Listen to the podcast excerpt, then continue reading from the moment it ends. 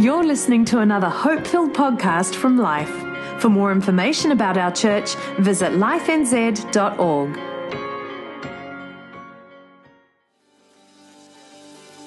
thank you. Well, please be seated.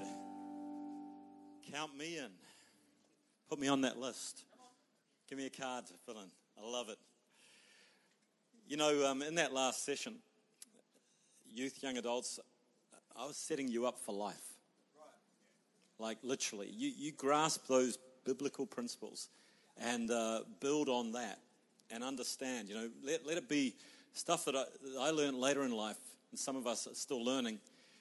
To get that when you're in those early sort of um, formative years is, is huge. And, uh, you know, that's what we're called to do. I don't want to take as much time in this session because uh, I, I, want us to have a time just to pray. And then tonight, we really want to see a real encounter service.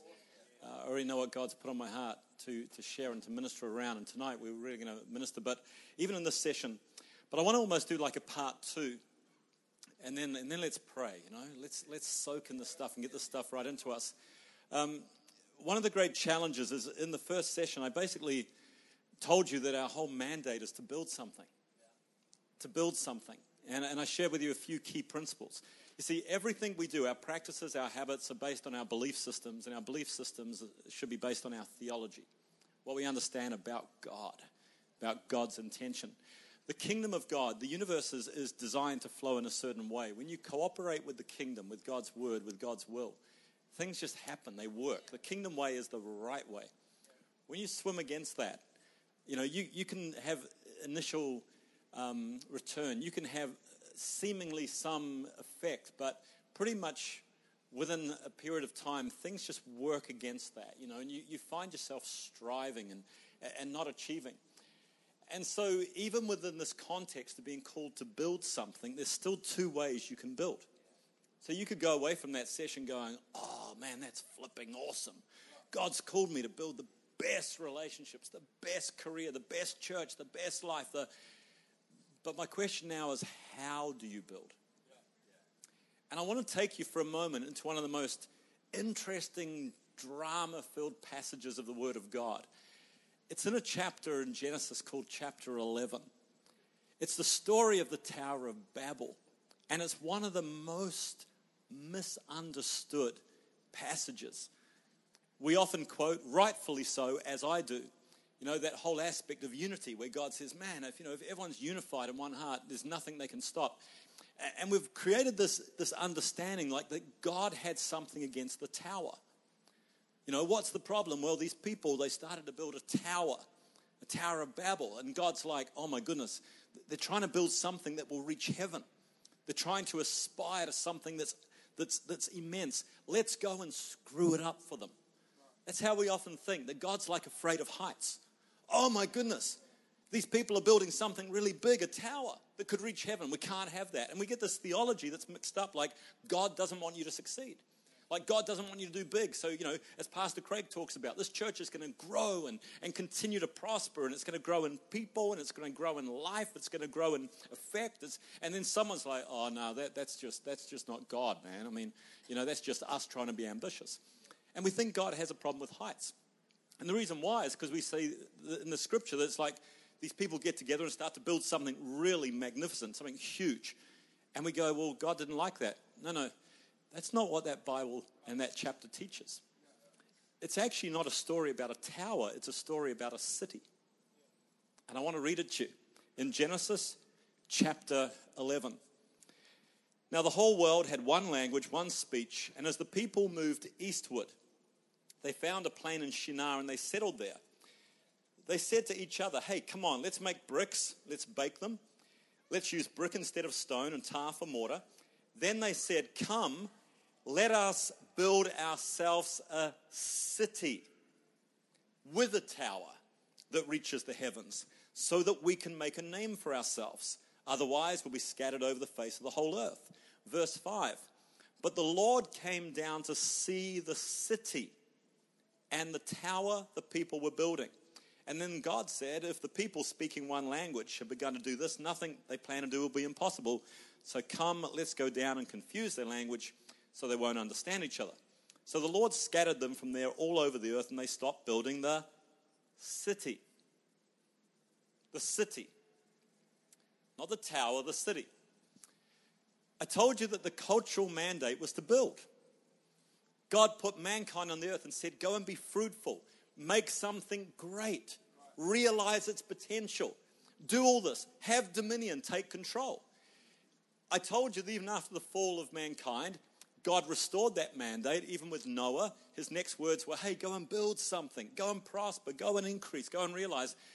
What I just read you in Genesis 11 follows the Genesis 9 and 10 of the people emerging out of Noah. It says they moved through the land, as was God's purpose. What he did, the prototype in Genesis in Eden, he wanted to do. They started to build something, a city. They're actually starting to fulfill God's mandate. And then God comes down and goes, No, no, no, no, no, no. We've got to stop this. So either God is schizophrenic, either God has like changed his mind, or the issue wasn't the building, the issue was how they were building and why they were building. I love etymology. Etymology is the study of words. Did you know in the Hebrew word, the word for city, you know, a gathering, a community, is the word or, O R R. It means a place to awaken and live. A place to awaken and live. We're called to build a city. We're called to build a church. that's like a city, a, a metropolis, a gathering of people where people come alive and begin to live, to awaken.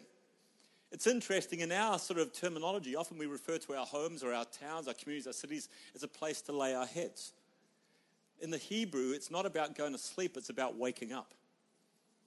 And a city is about a place. Let's create something. So when this church is built and is being built, we come together not just to find a place to lay our heads, a place of comfort and security and care.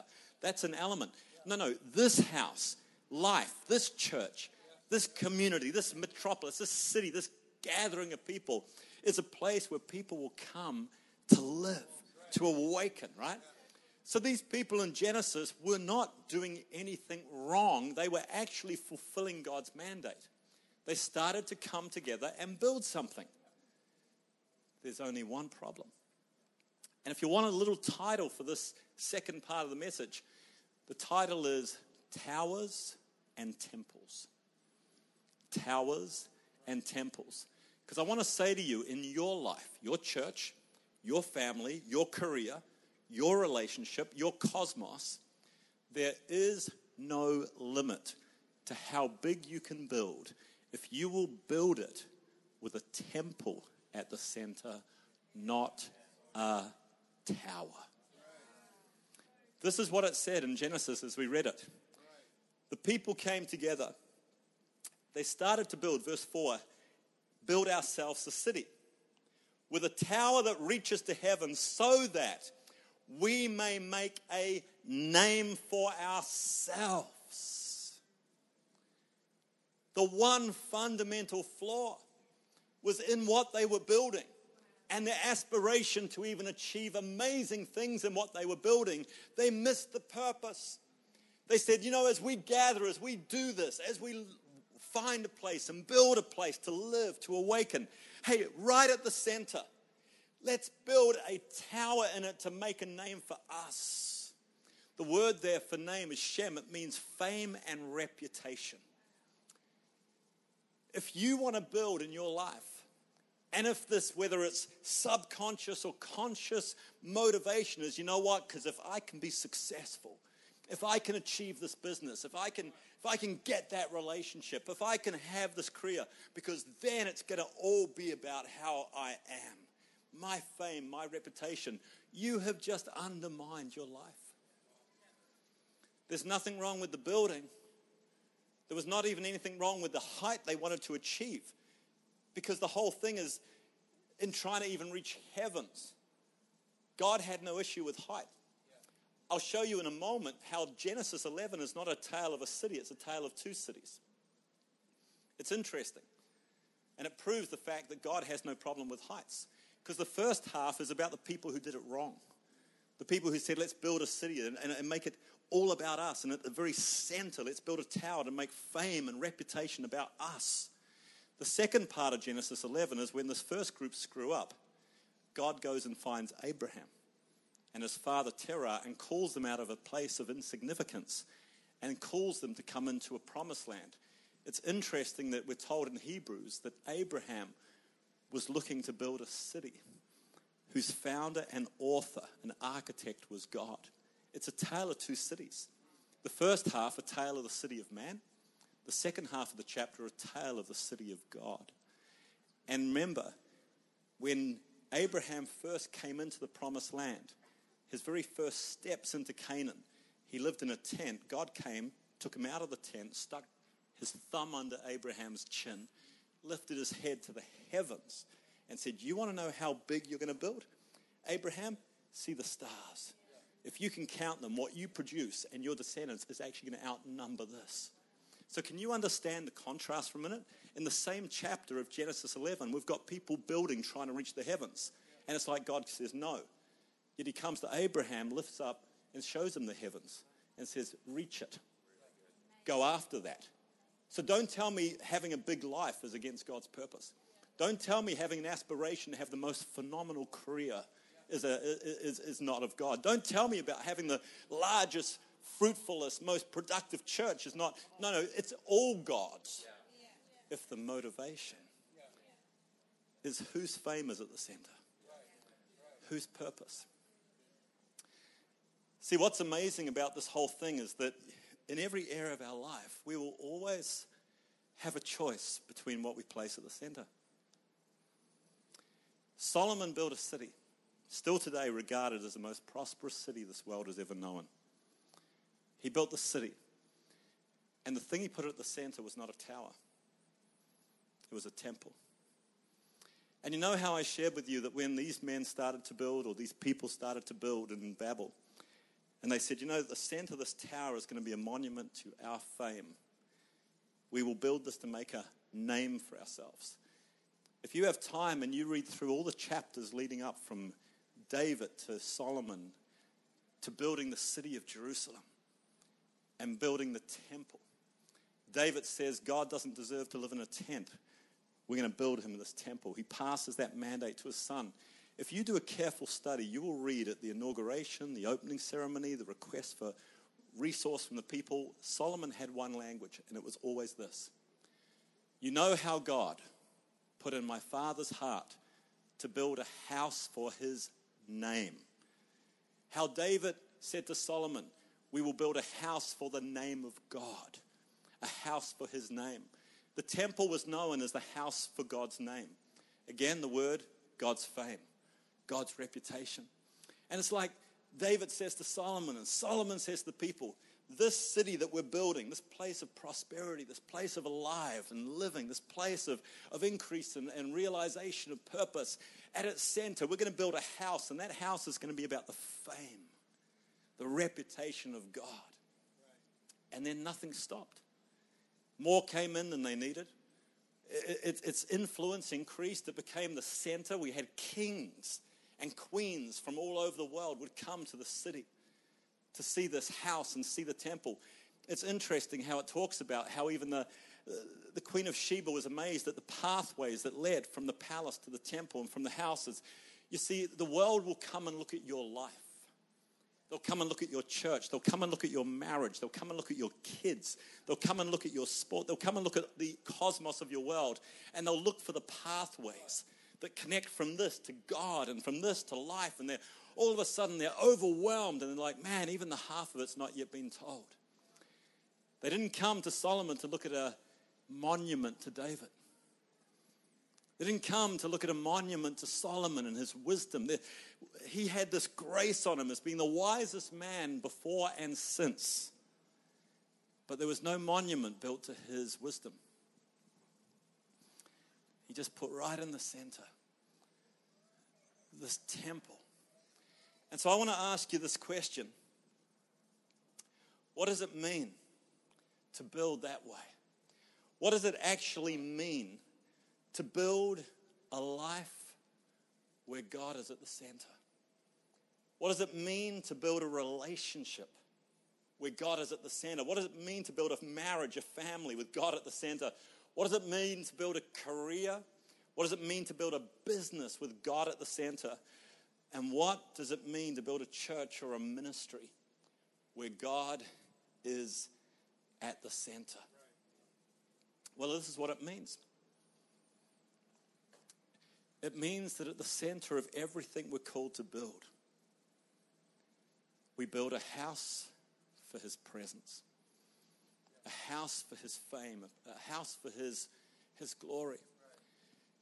You see, the difference between a tower and a temple is God lives in a temple. God's there. It's the simplest, most basic message I can share with you.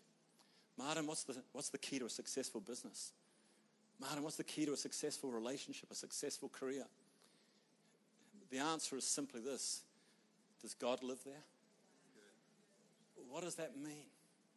What does it look like to have God's presence? You know, one of the most amazing things is that I can prove to you that this is how we're meant to build because it's God's way.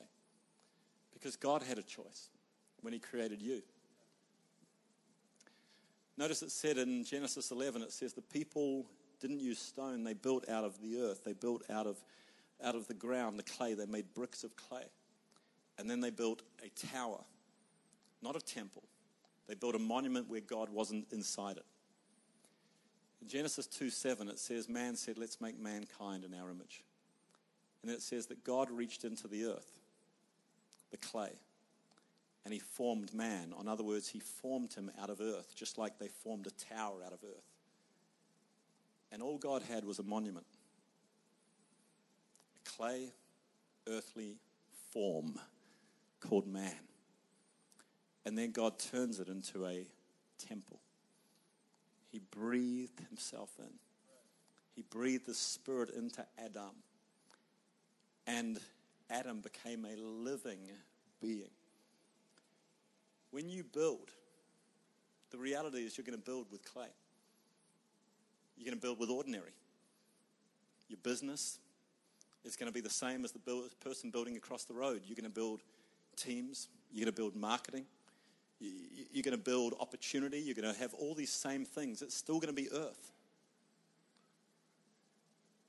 But if you breathe into it, God's presence, God's lordship, the relationship you form is going to have the same basis as the person who forms a relationship who's godless and has no interest in God. It's going to have elements in it of romance and, uh, and sexuality. It's going to have elements of communication and romance. But it's God in it.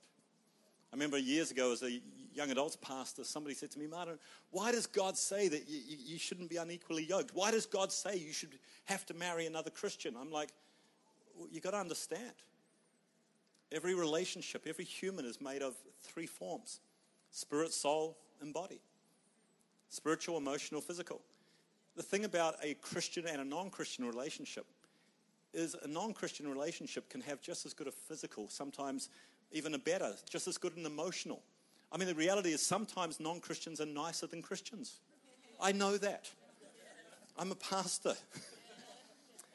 You can't tell me, I can't say to that 18 year old girl, don't date that 21 year old non Christian because he's, he's not nice. No, sometimes he's nicer than some of the 21 year old Christian boys, right?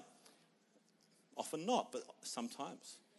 The thing is, the reason it's an unequal yoking is no matter how good emotionally, how good physically that relationship can be, if there's no spirituality, at best, that person in an unequal relationship is only going to have a two thirds relationship and the spiritual is the hub. But the reality is, you can go and build a relationship with clay, but all you're ever going to have is a monument until you've got a relationship that God's breathed into, where His presence is invited. And then that becomes a life giving spirit. It's the same as your vocation, it's the same as your relationships. So, to be honest, everything about building God's way is getting His presence into it. It's the most conscious decision. And then what happens is there is no limit. There is no limit. You become more than an overcomer. You have the best. You see, one of the greatest weapons and one of the greatest instruments to see nations discipled is your life manifesting God's presence and favor and success. That's the thing. We, we had that prayer meeting, you know, two nights ago in Auckland, and my wife and I were asked to pray for families uh, and lead, lead the crowd in prayer for families. And the first statement I made when I got up there was I said, look, the, the default setting of every Christian when you pray for families is we pray from a basis of, of defense. You know, God, our families are under attack. God, the families in our city. I said, we're going to pray on the basis of offense, on the basis of actually momentum. We're going to pray that families become God's weapon and God's instrument. That literally families will be so blessed that people in our community will be saying, What is it about you? What is it about your family? Why, why have you got? You see, we want to see the same thing, and that's my prayer for you today. Get God inside breathing. Give Him first place, the firstness of God. Seek ye first the kingdom, the kingdom, the dominion, the lordship of Christ, and all these things are added. I teach my church. Firstness is not linear, it's not like this chronological progression. Firstness is the hub of a wheel where every spoke of life, the cosmos, life, is attached. If God is at the center, it's not first in a chronological sense. Well, I've, I've dedicated this to God, now I'll go and build it. No, no, it's a sense of is He always at the hub? So, what does it mean? You know, it's, it's a simple second part to this message. But man, there's no limit. I know this morning the thought of finding the gold, the thought of, of unpacking that potential that's in every relationship should really have excited you enough that you can't wait to get out of here and do this. Right? But I'd have done you a huge misjustice if all I'd said to you is now go and just build as high as you want. What I've now done in this simple time is shown you God's way. Get Him breathing in it. And that's what I want us to do for a moment. I want the worship team just to come back. And just for a few minutes, just the next five, seven minutes, this is what we're going to do. We're going to start to call out and call into areas of our life God's presence. We're going to start to call into these areas and call out from them God's purpose to realize. You know, in church life, often we'll pray things, we'll declare things, we'll, pastor will, get us to say, Come on, guys, agree with me on this. Let's declare this. Let's prophesy this. And sometimes some of us think it's just words. Let me just share this last thought with you to show you what the power of declaration does. Have you ever heard of a thing called sonic bloom? Not sonic boom, but sonic bloom. It's a really interesting phenomena. It was discovered about 10 years ago by two Christian biologists. It's interesting, we're talking about biology today they decided to try and find a way to overcome world hunger by finding a way to uh, maximize the production of crops without genetically modifying and screwing with them, right? The concept was surely if this is God's creation, without having to sort of mess with it, there's a way we can produce more. And the thing that had captured their attention was studies that had been done that wherever there was bird song, crops produced greater yields. And for years, they could not figure out why that was. The reason why is that technology they had could not show them what they were eventually able to see 10 years ago. You know, when you wake up in the morning and these birds are singing and chirping, and it's called the dawn chorus. What studies discovered was that where that has been lost because of deforestation, industrialization, etc., though crops are still growing with nutrients and air and all this, though the atmosphere is present, it never yields the same crops as where there's birdsong. And it's only about 10 years ago they had the technology to discover why. They always knew that plants receive a lot from the soil and a certain amount from the atmosphere. But with the highest level scientific microscopes they've now got, they've discovered within the cell of every cell on a plant leaf is a tiny little thing that before they couldn't even see called a stomata. If you Google it and see images later, it looks literally like an eyelid. It's this microscopic element within a cell that actually opens up.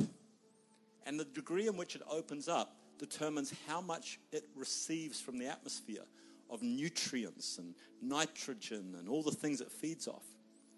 But they've discovered that it's not light that it opens it to receive. They've discovered it's only one thing sound, the vibration of sound. And they've discovered that the sound of the bird song, the trill of the birds, the stimulus of that one particular sound causes the opening of the stomata. Do you realize that every morning at dawn, when the birds go into chorus of singing and trilling, they are literally calling out what they, they shall eat. They're calling out their own supper. They're literally calling out the seeds that will grow. By the sound of the bird song flourishing, the vibration causing the stomata to open, the crops receive more. If you want to Google this out of interest, the studies have shown that in an area, even under scientific control, in hothouses with equal, equal sun, equal nitrogen, equal facility, one with bird song playing, one without, in the morning, dawn, one will create between 40 and 100% greater yield than the other. The birds are singing for their supper. They're prophesying for their supper. They're singing over the fields what they shall eat in six months, three months, two months. Every morning, they're contributing to what they receive. Did you know when you stand in a moment and start speaking and declaring into your family, into your career, into your church, and you're calling out God's promises, it's like the spiritual principle where you are stimulating what is in this atmosphere to be received. And I want you to stand with me now. And I want a sonic bloom to come from your mouth.